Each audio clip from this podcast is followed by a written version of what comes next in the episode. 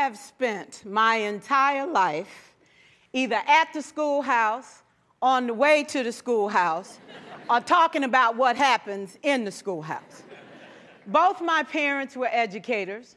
My maternal grandparents were educators. And for the past 40 years, I've done the same thing. And so, needless to say, over those years, I've had a chance to look at education reform from a lot of perspectives.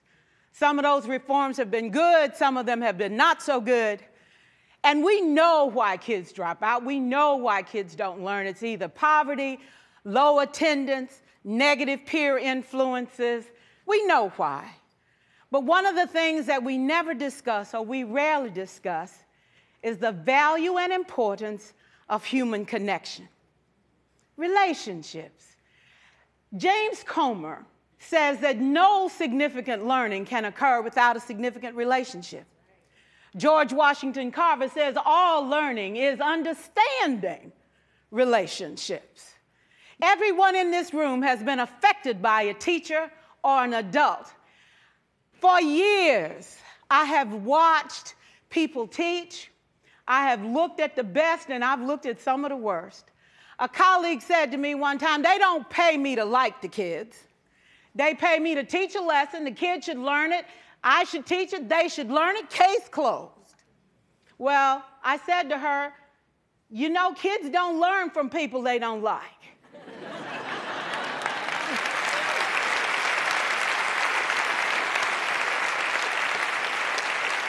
she said, that's just a bunch of hooey. And I said to her, well, your year is going to be long and arduous, dear. Needless to say, it was. Some people think that you can either have it in you to build a relationship or you don't.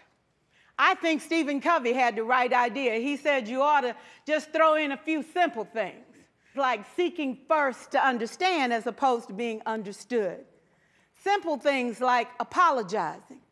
You ever thought about that? Tell a kid you're sorry, they're in shock.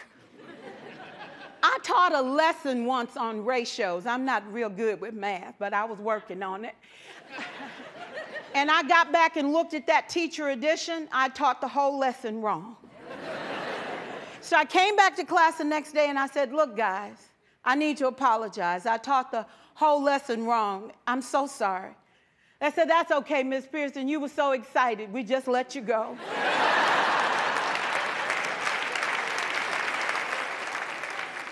I have had classes that were so low, so academically deficient that I cried. I wondered, how am I going to take this group in nine months from where they are to where they need to be? And it was difficult, it was, it was awfully hard. How do I raise the self esteem of a child and his academic achievement at the same time? One year I came up with a bright idea. I told all my students, You were chosen to be in my class. Because I am the best teacher and you are the best students, they put us all together so we could show everybody else how to do it. One of the students said, Really? I said, Really? We have to show the other classes how to do it. So when we walk down the hall, people will notice us. So you can't make noise, you just have to strut. And I gave him a saying to say, I am somebody. I was somebody when I came. I'll be a better somebody when I leave. I am powerful and I am strong. I deserve the education that I get here. I have things to do, people to impress, and places to go. And they said, Yeah. you say it long enough, it starts to be a part of you. And so,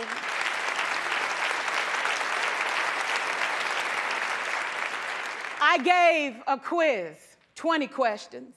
Student missed 18. I put a plus two on his paper and a big smiley face. he said, Miss Pierson, is this an F? I said, yes. he said, then why'd you put a smiley face? I said, because you on the roll. You got two right, you didn't miss them all. I said, and when we review this, won't you do better?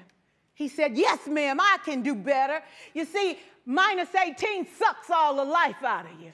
Plus two said, I ain't all bad.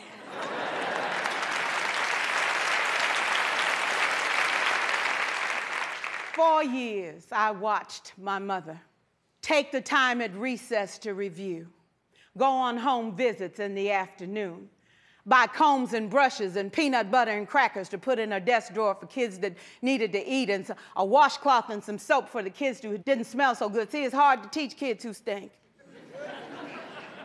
and kids can be cruel. And so she kept those things in her desk, and years later, after she retired, I watched some of those same kids come through and say to her, You know, Miss Walker, you made a difference in my life. You made it work for me. You made me feel like I was somebody when I knew at the bottom I wasn't. And I want you to just see what I've become. And when my mama died two years ago at 92, there were so many former students at her funeral. It brought tears to my eyes, not because she was gone, but because she left a legacy of relationships that could never disappear. Can we stand to have more relationships? Absolutely. Will you like all your children? Of course not. and you know your toughest kids are never absent. never. You won't like them all, and, and, and the, the, the, tough ones show up for a reason. It's the connection, it's the relationships. And while you won't like them all, the key is they can never, ever know it. So teachers become great actors and great actresses, and we come to work when we don't feel like it, and we listen to policy that doesn't make sense, and we teach anyway. We teach anyway because that's what we do. Teaching and learning should bring joy. How powerful would our world be if we had kids who, who were not afraid to take risks, who were not afraid to think, and who had a champion? Every child deserves a champion, an adult who will never give up on them, who understands the power of connection and insists that they become the best that they can possibly be. Is this job tough? You betcha. Oh, God, you betcha. But it is not impossible. We can do this. We're educators. We're born to make a difference. Thank you so much.